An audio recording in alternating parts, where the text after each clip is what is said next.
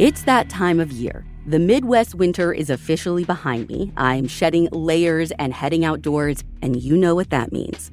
Delia D'Ambra is back for a new season of Park Predators. In this brand new season, Delia is taking us from iconic American landmarks like the Grand Canyon to the plains of Zambia and everywhere in between. Every Tuesday this summer, Delia will bring you a new story, each of a time when the remote beauty of nature has been used to cover up sinister secrets. So, no matter where you're off to this summer season, don't go alone. Take Delia with you. The new season of Park Predators has begun with new episodes airing every Tuesday all summer long. Listen to all the new episodes and all the past episodes right now by searching Park Predators wherever you get your podcasts. With no fees or minimums, banking with Capital One is the easiest decision in the history of decisions.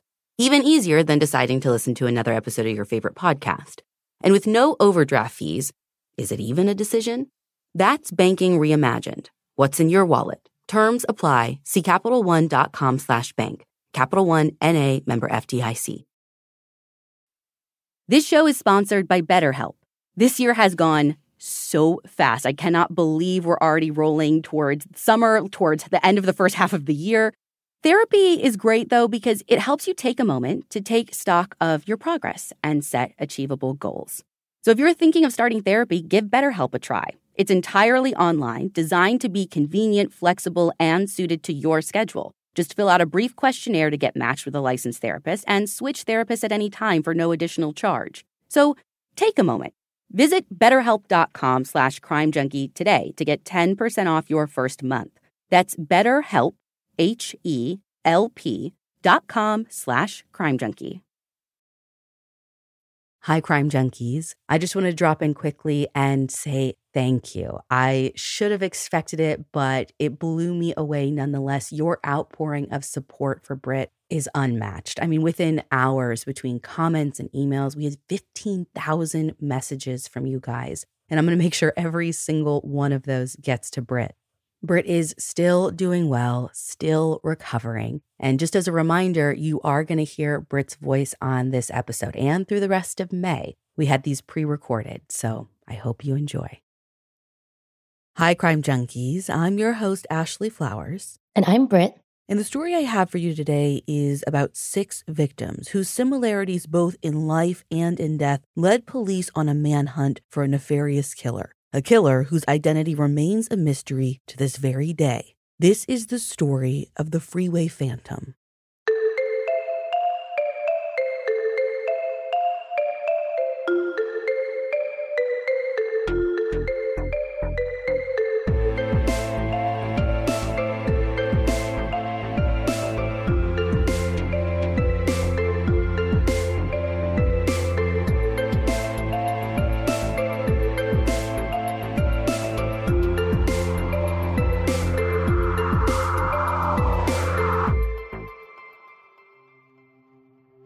Just after 7 p.m. on April 25, 1971, a single mother of eight, Allentine Spinks, is walking back to her Washington, D.C. apartment after spending a few hours visiting her sister in nearby Maryland. And that's when she runs into her 13 year old daughter, Carol. Now, Allentine is livid to see Carol because Carol and all of her siblings know that under no circumstances are they allowed to leave the apartment while she is out. So she demands to know what Carol is doing out, and Carol explains that Valerie, her oldest sister, was hounding her and her siblings to run to the 7 Eleven for her. And she went because Valerie just like wouldn't let up. And Carol was like, okay, fine. She got fed up and was like, okay, I'll go. I mean, that totally sounds like an older sister thing to do. totally. Anyway, Allentine is upset, but she tells Carol, look, you're already out. Go get what you need from the store, and then you and I are going to have a discussion when you get home. Only Carol doesn't come home.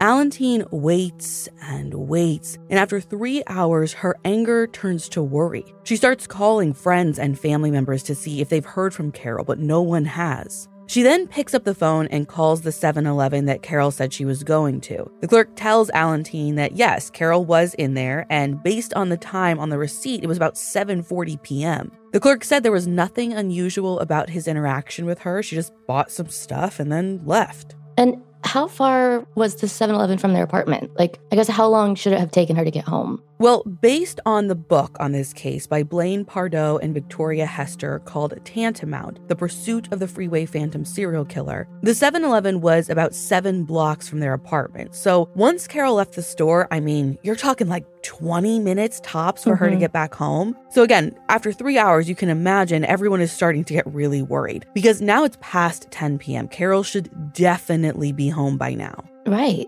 Frantic, Allentine calls the local DC police and tells them that her daughter is missing. And the police tell her something we've heard way too many times in missing person cases. The police say, you know, she probably just ran away. She's gonna turn up soon. But Allentine knows that Carol wouldn't run away, so she insists, and finally detectives come to take her statement. But that's pretty much all they do. They make note of the incident and file it away, and nothing happens for six whole days. No phone calls, no sightings of her, nothing.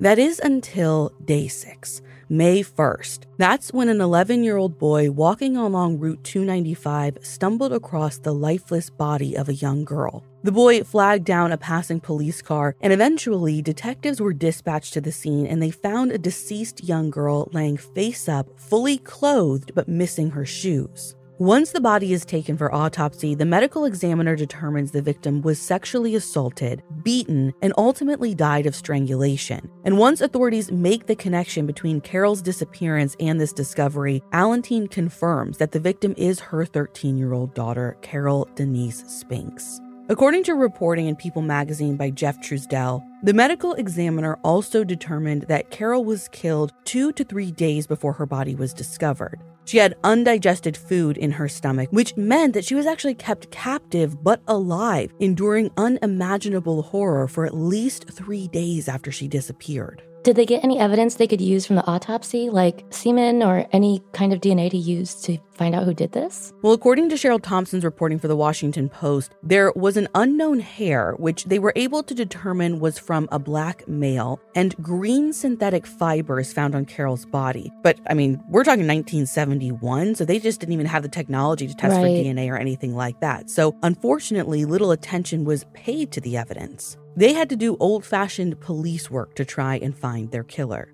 And investigators start by interviewing Carol's friends and family. And though no one saw Carol get abducted, several people were sure that's what had to have happened because they say they knew Carol and she wouldn't willingly go into a stranger's car. The community tries to be helpful and they send tips to police, but nothing gives authorities that lead that they need as to who might have done this. The investigation was quickly cooling off. Within just two months, they were basically out of leads and tips. But then they got a new lead in the worst possible way. Another girl went missing from the same neighborhood as Carol. On July 8, 1971, 16-year-old Darlenia Denise Johnson left her home around 10:30 in the morning. And as she was leaving, she reminded her mother Helen that she wouldn't be home that night because she was going to be chaperoning an overnight trip where she worked at the Oxon Hill Recreation Center. But Helen never heard from Darlenia the following day, and she immediately knew something wasn't right. So on July 9th, she filed a missing persons report with the Washington Metro Police Department. And once again, they didn't take it seriously. No.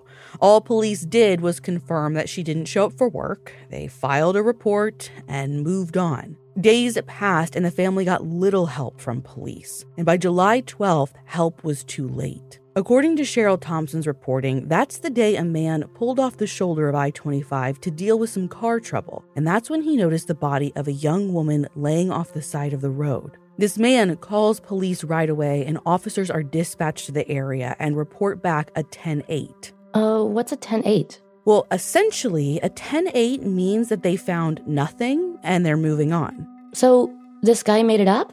Oh no. Apparently, when the officers responded, they didn't bother to get out of their cars to see if there was a dead body. They literally what? just, yeah, they literally just drove past the area and were like, nope, nothing to see here, false alarm. And they kept ignoring multiple calls about this. If it happens once, okay, that's kind of sketchy. Twice is like, mm-hmm. But like multiple calls, they yeah. just kept. At some point, what? you're like, hey, there's probably something here we're not seeing. This isn't some like elaborate hoax. Just maybe we should look a little bit more into this. Yeah, but oh my goodness. No one gave this any attention until the calls started getting angry. Well, yeah, there's a body on the side of the road. Yeah, people were driving by more than once, still seeing the body out there after they knew they'd called it in. So it wasn't until July 19th Brit. 11 days after Darlene was last seen, that police finally dragged their butts out to the scene, and when they did, they found the body that the caller had initially described. Just 15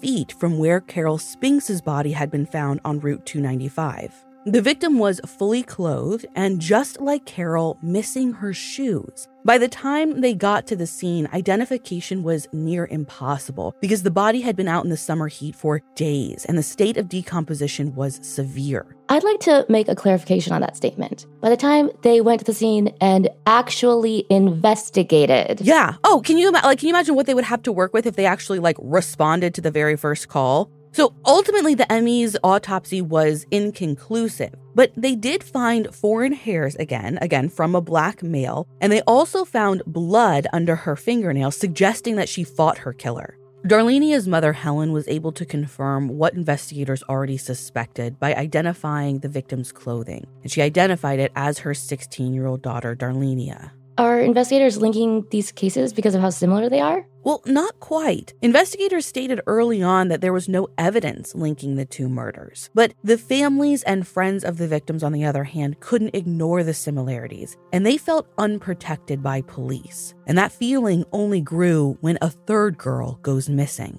National Outlet Shopping Day is back. Join us June 8th and 9th at Simon Premium Outlets nationwide. Score thousands of can't miss deals from brands you love all weekend long. They've got up to 65% off every day, and the National Outlet Shopping Day deals are even better. Visit premiumoutlets.com slash NOSD to find a premium outlet near you. That's premiumoutlets.com slash NOSD.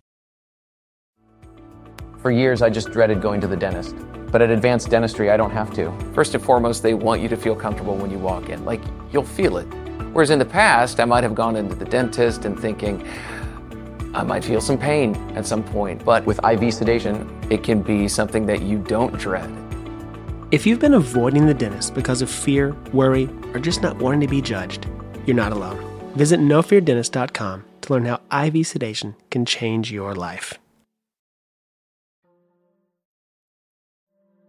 On July 27th, 10 year old Brenda Crockett is playing outside of her Washington, D.C. home with her siblings when her mom Rutha sends her to go out and get dog food for their three dogs, Ringo, Rex, and Romeo, at the nearby Safeway. And this is around 8 p.m. Rutha tells her to bring a sibling along with her, and then Rutha goes back inside. But Brenda doesn't take anyone with her, and she doesn't come back.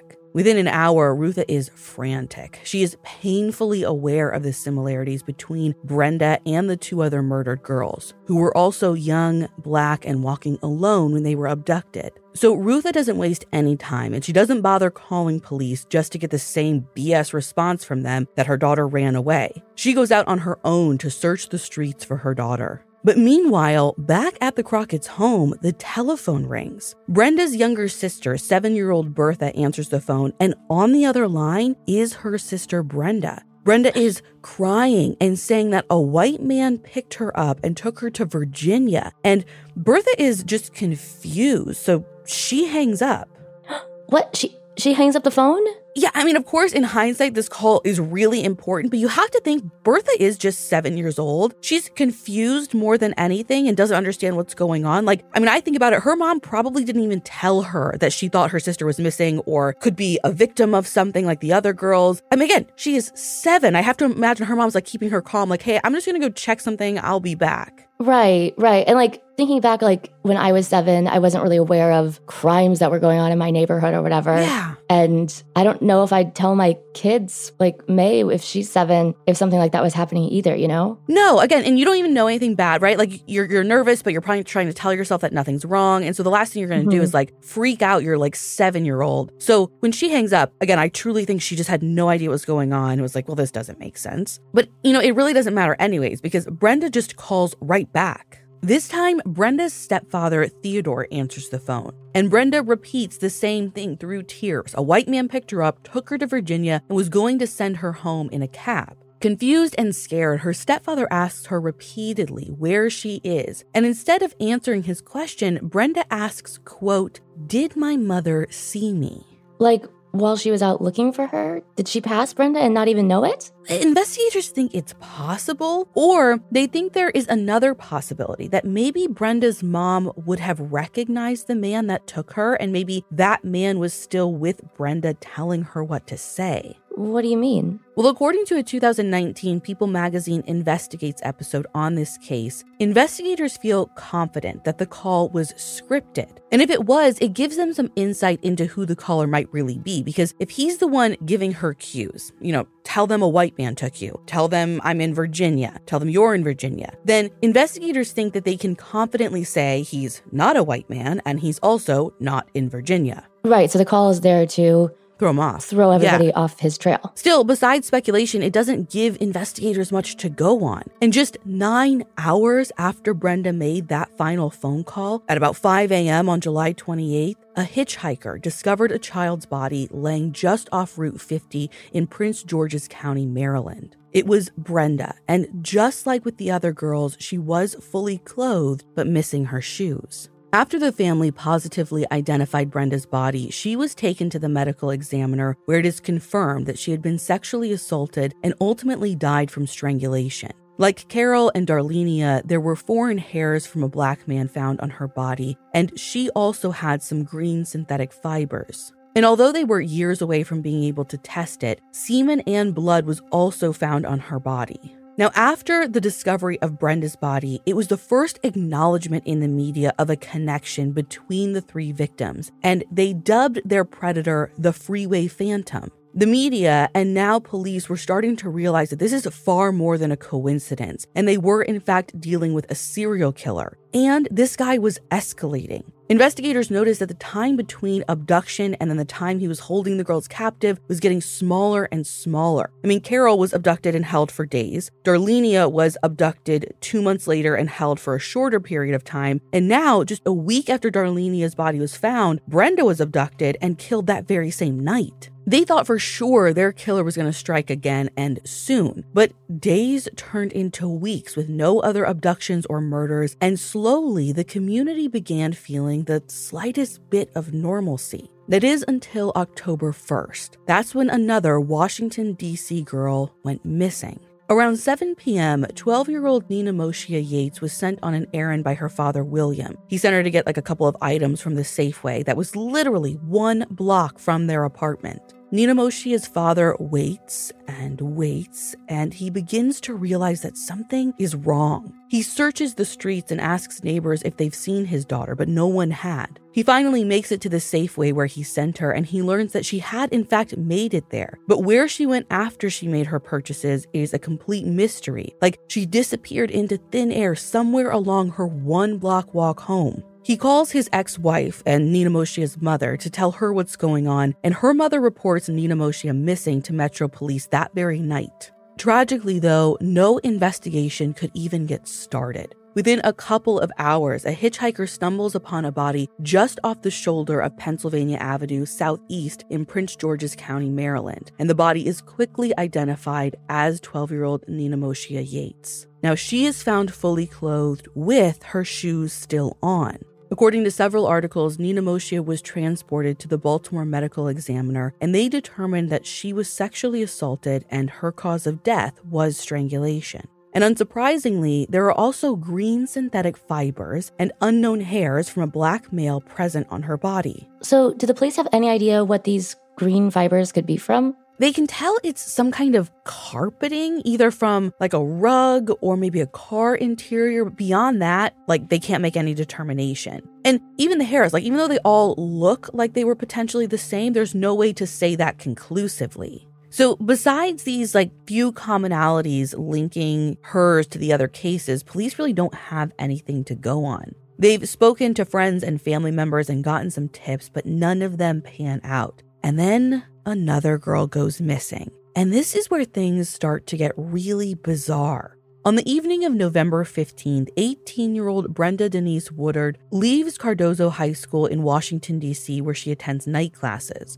A male classmate named Sherman Mitchell leaves with her, and the two of them grab a bite to eat at this place called Ben's Chili Bowl. And after around like 10:30 p.m., they get on the bus home. But Brenda actually has to take a second bus to get to her house. So once they reach the stop, they say goodbye to one another, and she boards the second bus on her own.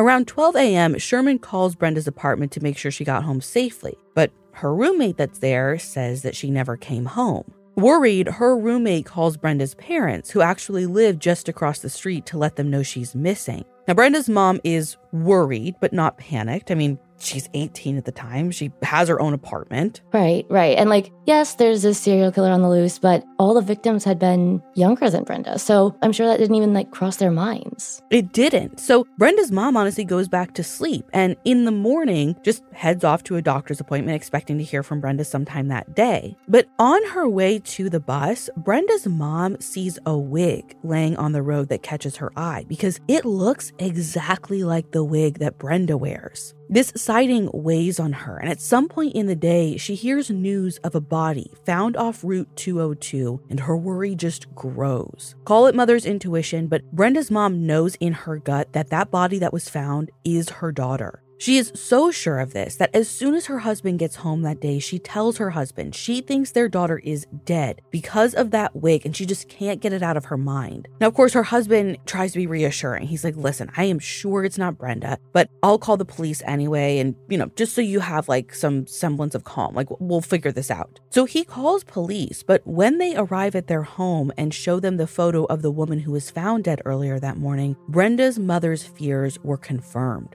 The victim was their daughter. Police had found Brenda's body at 5 a.m. on November 16th.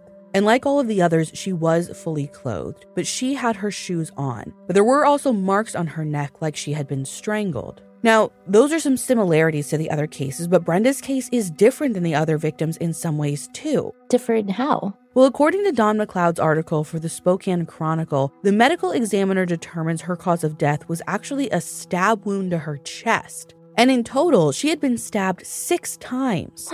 On top of that, she was still strangled and sexually assaulted. She had defensive wounds, and it was clear that she tried to fight her attacker. Despite these differences, though, just like the others, she had unknown hairs from a black male found on her body, as well as those same green synthetic fibers. So it is the same guy. Well, if the evidence wasn't convincing enough that it was, the killer had actually left a note on her body. Sometimes it takes a killer to catch a killer. The new season of the hit Paramount Plus original series Criminal Minds Evolution is now streaming. Buried secrets come to light in the new season as the criminal profilers join forces with an unlikely ally to solve a deadly mystery. As conspiracies mount, the team faces their biggest threat yet. Stream the thrilling crime drama Criminal Minds Evolution exclusively on Paramount Plus. Head to ParamountPlus.com to try it free. National Outlet Shopping Day is back. Join us June 8th and 9th at Simon Premium Outlets nationwide. Score thousands of can't miss deals from brands you love all weekend long. They've got up to 65% off every day, and the National Outlet Shopping Day deals are even better. Visit premiumoutlets.com slash NOSD to find a premium outlet near you. That's premiumoutlets.com slash NOSD. Police on the scene discovered a note folded up in the pocket of Brenda's coat that was draped over her body. Now, police didn't tell people about this note at first, but eventually it was published in several articles, including in Del Quentin Wilber's reporting for the Washington Post. And here, Brit, I'm going to have you read what it said. It said, quote, This is tantamount to my insensitivity to people, especially women. I will admit the others when you catch me if you can. The Freeway Phantom. End quote.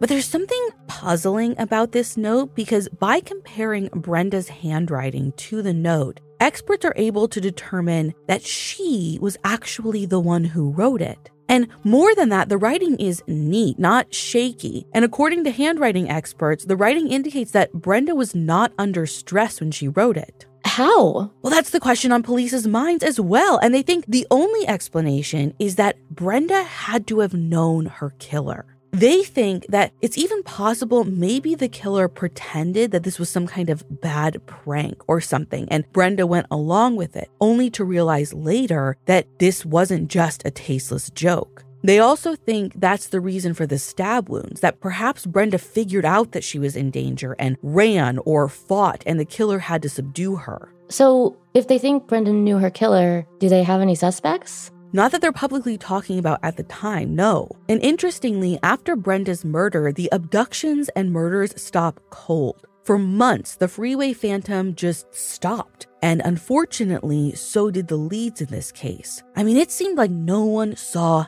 anything. And it took 10 months, but that is when the phantom strikes again.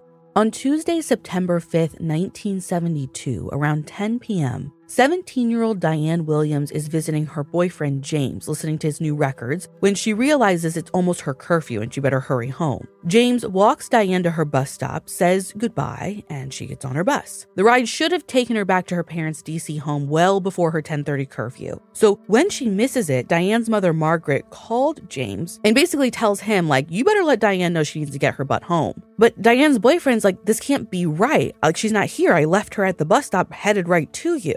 So her mom's confused, but like she waits and honestly at this point, like a little angry. Like she thinks Diana's still just late. Like maybe, again, maybe they all ran over, who knows, but she's got to be home anytime. But as time ticks by, her mom starts to realize something could be really wrong. And that anger turns to anxiety. And Diane's parents report her missing to Metro PD that very night. But by 8 a.m. the next morning, a body is found off Interstate 295. The victim was fully clothed, and her tennis shoes were laying near her body, inscribed with the name Diane on the heel. According to an Associated Press article published in the Baltimore Sun, Diane's body was transported for autopsy, and the medical examiner confirmed that, like the others, her cause of death was strangulation. Semen is found on her body, but it's unclear to the examiner if she was sexually assaulted or if there could have been consensual sex, since Diane had been with her boyfriend just before she disappeared. Though it's important to note that several articles report that James is adamant that they were not intimate that evening. Like all of the other cases before hers, hairs from a black male and those green synthetic fibers were present. And just like some of the times before, the killer begins taunting the family. According to Diane's sister Patricia, Diane's mother Margaret reportedly got several phone calls in which a man's voice on the other end just says, quote, I killed your daughter. But once again, the bizarre tauntings lead nowhere. Police and the community got ready for another wave of killings, but days passed and then weeks and months, and to this day, Diane is the last confirmed victim of the freeway phantom who preyed on young black females, all from middle class families living in similar or same DC neighborhoods, who were all walking alone when they were abducted, is still a mystery. Now, all of these girls had something else in common too, something that might just be happenstance, but is a little too coincidental not to mention. Four of the six victims shared the middle name Denise. According to Don McLeod's reporting for the Spokane Chronicle, a psychologist has speculated that the killer may have had a fixation on the name Denise or even just the letter D. So again, while Nenomoshia Yates and Brenda Crockett don't fit this fixation, it's still something that stuck out to me. Again, for four of the six to have that in common is just kind right. of bizarre. So was Denise a popular name at the time? It was super popular at the time. So I guess to your point, like maybe it's nothing. And police actually don't think that this theory has legs because in their minds, like, how does the killer know these girls' middle names? Like, he's not like driving around asking people middle names and then abducting them, which kind of makes sense to me. You would feel like you'd see more people being like, yeah, some random dude in a car just like rolled up and was like, hey, what's your middle name? Right. But there were a couple instances where you mentioned that the police were wondering if the victims knew their killer. And I mean, like you said, they're all from the same area, some even the same neighborhood. So, I mean, I think about how many times I'm just in the yard and May does something. I'm like, May Eloise. Anybody walking by could just hear her middle name just because I'm trying to get her attention. I mean, it's not that far fetched, in my opinion. That's true. Well, and you know, kind of on that point, like I also think the fact that no one ever saw this guy kind of lends itself to the theory that maybe he didn't stick out to anyone because he was known around the mm-hmm. neighborhoods. Mm-hmm. And maybe if he was known to not just the people in the neighborhood, but like the victims specifically, they wouldn't have put up a fight. Maybe they would all accept a ride from him. Again, they're all walking or going somewhere when they're abducted. According to a 1972 article for the Daily News titled Phantom of the Freeway, police are feeling the pressure from the community and they make it known that they're not just sitting on their hands. In that article, Lieutenant Joseph O'Brien gave a statement regarding their investigation. And Brit, I'm going to have you read what he said. It says, quote, Our officers have talked to more than 1,000 persons, but no one is in custody. You can't just lock someone up on suspicion. What we've been doing is questioning people who previously have been picked up for sex offenses. We've checked out hundreds of sex offenders, and each time we arrest someone for rape or child molesting, we go into the possibility that this could be the freeway phantom. End quote. Is it just me, or does that statement feel kind of defensive? Yeah, not just you. It kind of comes off that way to me too. And honestly, I think it's because the families of these victims are very vocal at this point about their feelings towards the quality of police work on the cases. Evander Spinks, who was one of Carol Spinks' sisters, told the Washington Post, quote, You better bet that if these had been white girls, the police would have solved the cases. They didn't care about us. All the cases involving white girls get publicity, but ours have been forgotten. End quote. And this is something we see over and over again is so prevalent in marginalized communities, whether it's race, occupation, drug addiction, sexual orientation, what have you. If someone doesn't fit the mold of what society deems a worthy victim, their stories are often forgotten. But tips have rolled in, and police say that they're checking them all out, but none of them ever lead to any suspects. So, just when the investigation seems to stall completely, in March of 1974, there's a really strange turn of events. Two former DC police officers, Tommy Simmons and Edward Selman, are charged with murdering a 14 year old girl named Angela Denise Barnes, whose body was found in the summer of 1971 just off a highway.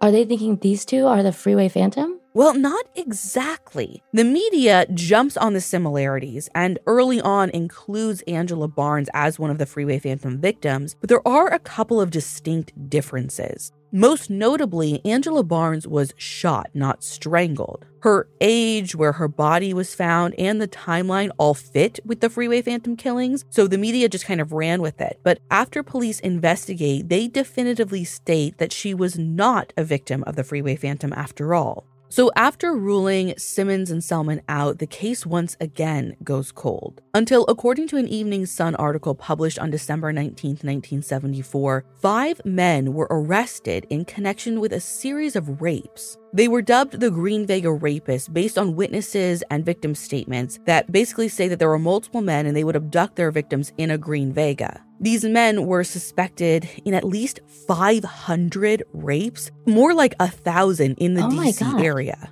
Yeah, a literal rape gang. And so when investigators learn about this, their ears kind of perk up since the Freeway Phantom victims were all sexually assaulted. The Green Vega rapists were all black men in their early 20s, and remember, based on those hairs found on the victims and that call to Brenda Crockett's family where she was told to say a white man took her, police had long suspected that they were actually looking for a black man in his early 20s. But up to this point, they'd always assumed it was just one man. But problems start to arise after the arrest of these gang members. And that's because after details start like coming out, sorting the truth from fiction becomes almost impossible. You see, once members of the gang caught wind that they could cut a deal by ratting out their fellow gang members, they all started singing like canaries. The problem was some of the details didn't match the crimes. Like, for instance, one of the gang members, this guy Melvin Gray, told authorities that another member drove Carol Spinks to his apartment where she was held captive for a week. Now, not only was Carol not held for a week, but he also describes her as about 18 when we know Carol was 13 years old. That's just one instance. They, on more than one occasion, get facts wrong and even have alibis for some of the murders that they were confessing to. So, are they responsible for these murders or no? I mean, technically, it's possible. And it really depends on who you ask. Some investigators wholeheartedly believe the Green Vega rapists are their guys, and others wholeheartedly believe that while they're actual monsters, they did not commit the Freeway Phantom murders. And again, at this point, it's still too early to test any DNA that they might have to say either way conclusively. And something that just sticks out to me is like, again, while all of these guys are like horrible humans and completely capable of murder, there's something about those taunting notes and the use of, like, again, the killer gave himself the name Freeway Phantom. To me, that kind of just feels like one narcissistic person, like someone who's getting off on taunting the victims' families and being the Freeway Phantom. If the Green Vega rapists are responsible, why only taunt and leave notes for six of their victims when, again, they could have 500 to 1,000? Right, right. I agree. I mean, clearly not an investigator over here, but that does seem more like a signature of like a single killer. Well, and there is one investigator who agrees, this guy named Lloyd Davis. According to Blaine Pardoe and Victoria Hester's book, Detective Davis just can't get on board with the Green Vega rapist being the freeway phantom. And so he starts digging into a man that's quickly become a suspect to him. National Outlet Shopping Day is back. Join us June 8th and 9th at Simon Premium Outlets nationwide. Score thousands of can't miss deals from brands you love all weekend long. They've got up to 65% off every day, and the National Outlet Shopping Day deals are even better. Visit premiumoutlets.com slash NOSD to find a premium outlet near you. That's premiumoutlets.com slash NOSD.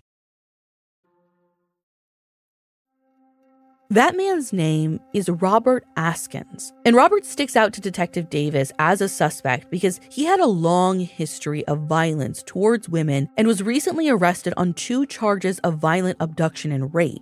Robert's violence towards women began early, at just 19 years old, when he stabbed a sex worker and just days later poisoned five women at the same brothel and ended up killing a 31 year old sex worker named Ruth McDonald. At the time, he was sentenced to St. Elizabeth's psychiatric facility but was released just four years later. Now, curiously, St. Elizabeth's is right off of Route 295, where some of the Freeway Phantom's victims were found. And it's in the Congress Heights neighborhood where the first two victims lived. This guy had run ins with the law throughout his life. But what really caught Davis's attention was that in 1978, Robert, who was now in his 50s, was identified in two brutal rape cases which had striking similarities to the Freeway Phantom cases. In one, Robert forced his victim to write a note, which we know the Freeway Phantom did at least once. And he also held his victims captive, which we know the Freeway Phantom did in several instances as well. Robert also abducted his victims using his car, just like the Freeway Phantom was believed to have done. And while those are just similarities, a few other things jump out at Davis as well. Like, Robert worked previously as a police informant and would have spent enough time around officers to maybe mimic their lingo well enough to impersonate an officer. We know that Robert definitely posed as a police officer at least once to lure one of his victims, a woman named Gloria McMillian, away with him. And so Davis points out that a young black girl, especially in the 70s, like all the Freeway Phantom victims, would have most likely been compliant if someone acting as a police officer approached them. So there is a world in which they didn't know the guy, like maybe they previously had thought, but the guy impersonated someone in a position of power. Right. And Robert's car was also the same make and model as an unmarked police car. So that coupled with, you know, a badge, maybe a false sense of authority. To a 10, 13 year old girl, yeah. Yeah, it, it'd be believable that this guy was a cop. So Davis's theory is that the Freeway Phantom poses a police officer in order to either gain their trust or elicit authority and control over his victims. Now, this isn't just like a theory that Davis had. Like he put work into like proving it. And it turns out that Robert's timesheets, like based on looking at those, he was able to definitively prove that he was not at work during any of the Freeway Phantom abductions. So, again, that's not concrete evidence, but his criminal record showed that he was definitely capable of these heinous crimes. Plus, you don't have an alibi for the abductions. Like, it's a good circumstantial case. And in another bizarre twist, according to Blaine Pardoe and Victoria Hester's book, a search of Robert's home revealed a court document in his desk drawer that used a familiar and yet unusual word tantamount which was in the note from the Freeway Phantom left with Brenda Woodard's body, right? Yeah, that's the one. And it caught Detective Davis's eye because it is an unusual word, definitely not one you hear every day. And wouldn't you know it, after interviewing co-workers of Roberts, Davis's investigation revealed that this unusual word was a word that he used not just like once or twice, but on like a regular basis if he was trying to stress the importance of something. Again, hardly a smoking gun, but it was just too coincidental to overlook. And it's just one more piece of proof to Davis that he's on the right track with Robert Askins. For three whole years, Robert Askins was the prime suspect for Detective Davis. But ultimately, without the use of DNA, he had no way to connect him to the Freeway Phantom killings. Robert Askins always denied involvement in the Freeway Phantom murders, and he died while incarcerated in 2010 at the age of 91. Though there are some people who think that the person or persons responsible for these murders are locked up, to this day, there have been no convictions related to the six confirmed victims of the Freeway Phantom. So, obviously, all this happened back in the early 70s. DNA evidence wasn't really a thing, like a glimmer in anybody's eye back then. But it's 2022 now. Have they done any retesting with the DNA evidence? Brit, you are going to lose your mind. Oh no. Mm-hmm. When technology advanced, cold case detectives for Metro PD decided to begin their own reinvestigation into the Phantom murders. Okay. But when they went to go pull the case files, they ran into a huge problem. They found that all of the files for the Freeway Phantom victims were completely missing. I'm sorry, missing? hmm And it gets worse. A now retired homicide detective who worked the case since day one says that the files were not just like carelessly lost, but intentionally destroyed. Okay, what? Yeah. You're gonna have to walk me through this. So, Detective Romaine Jenkins was one of the detectives who worked on this. She was the first black female homicide detective in DC's Metro PD, actually. And this case sticks with her because she was also a young black female, not unlike the Phantom's victims at the time. And in her early 20s, she was just a few years older than Brenda Woodard. So, as a detective, I mean, inherently, she wants to put this case to bed and get justice for these families. And police have been unable to do that. And largely, that's due to the mishandling of evidence. Detective Jenkins stated in a People Investigates episode about this case that when she formed a task force to begin a reinvestigation years after the murders, she recalls the files being labeled as, quote, destroyed. And from her account, she's like, that's not a good excuse for why these files were destroyed, or again, even who okayed that. But again, like there's nothing she can do. It just like leaves her in this like less than ideal position to reinvestigate. She says that on top of that, since the bodies were in different jurisdictions due to the close state lines that surround the DC area, there were multiple agencies involved. I mean, you had DC police, you had Maryland State Police, you had the FBI, and I guess the FBI did have some files that they retained on the case. The initial reports and DNA samples were largely lost because they were handled poorly. And I guess the samples that haven't been lost or destroyed are being held hostage in a sea of like red tape. So again, the files from DC are gone. There's some files with the FBI. We're hearing that there may be some evidence, but like for some reason, like getting it retested is like It like can't be released or something. Oh my goodness. yeah, but but why? I like I can't figure it out. I mean, again, like even just to put it in a database, that's literally the least that could be done. Yeah, and the last thing that I've seen on it was as of 2009. Teddy Kahn did some reporting for the Washington Examiner that basically says at the time, Maryland State Police possessed DNA evidence, but inquiries to the Maryland police from DC cold case detectives have gone unanswered. So it's unlikely that the samples, if they even exist anymore, are of evidentiary value. So they could be like degraded or not enough to even test. I mean, it could be anything. Yeah, but like again, could you call someone back and let them know? Again, 2009 was the last we heard about this. Like, where do we stand today? Yeah, I mean, that's literally my next question. Where does this case stand today? Well, sadly, almost exactly where it stood in 1972. Again, there are people who think that they've put away the murderer or murderers, but because of the poor handling of evidence and TBD, the lack of response, we don't know if that's true. Romaine Jenkins, who may know this case better than anyone, told People Investigates that whoever the Freeway Phantom is, she believes he is probably a black male, was in his early to mid 20s during the crimes, and that he most likely lived in the Congress Heights area near where his first two victims lived, and that it's possible he had a military background. Beyond that, though, there are just theories, but the theories and possibilities on this case are endless. I mean, you can really get sucked down a rabbit hole on this case, much more than I could ever fit into one episode. I mean, there are some that speculate there is at least one other victim of the Freeway Phantom who was killed in the late 1980s. And there's web sleuth speculation that the prolific serial killer Samuel Little is responsible for these murders, which actually, a weird side note if you Google the Freeway Phantom, the photo associated with this case is a photo of Samuel Little. And I'm not sure how that happened because everyone in this case seems to agree it is not him.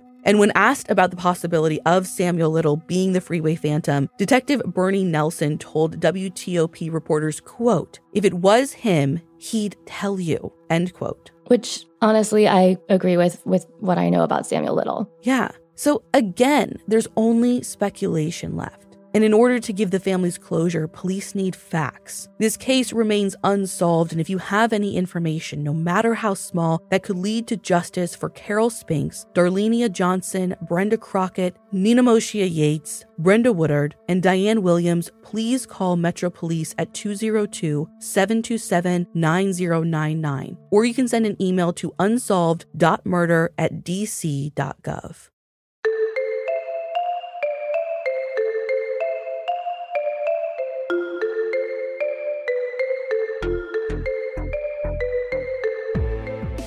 To find all the source material for this episode, go to our website, crimejunkiepodcast.com. And be sure to follow us on Instagram at Crime Junkie Podcast. We'll be back next week with a brand new episode.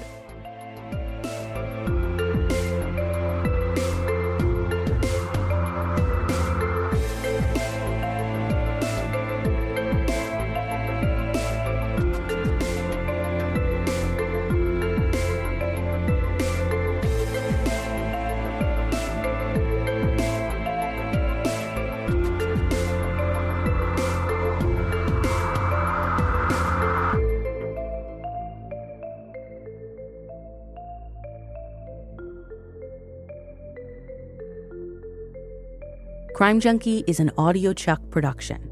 So, what do you think, Chuck? Do you approve?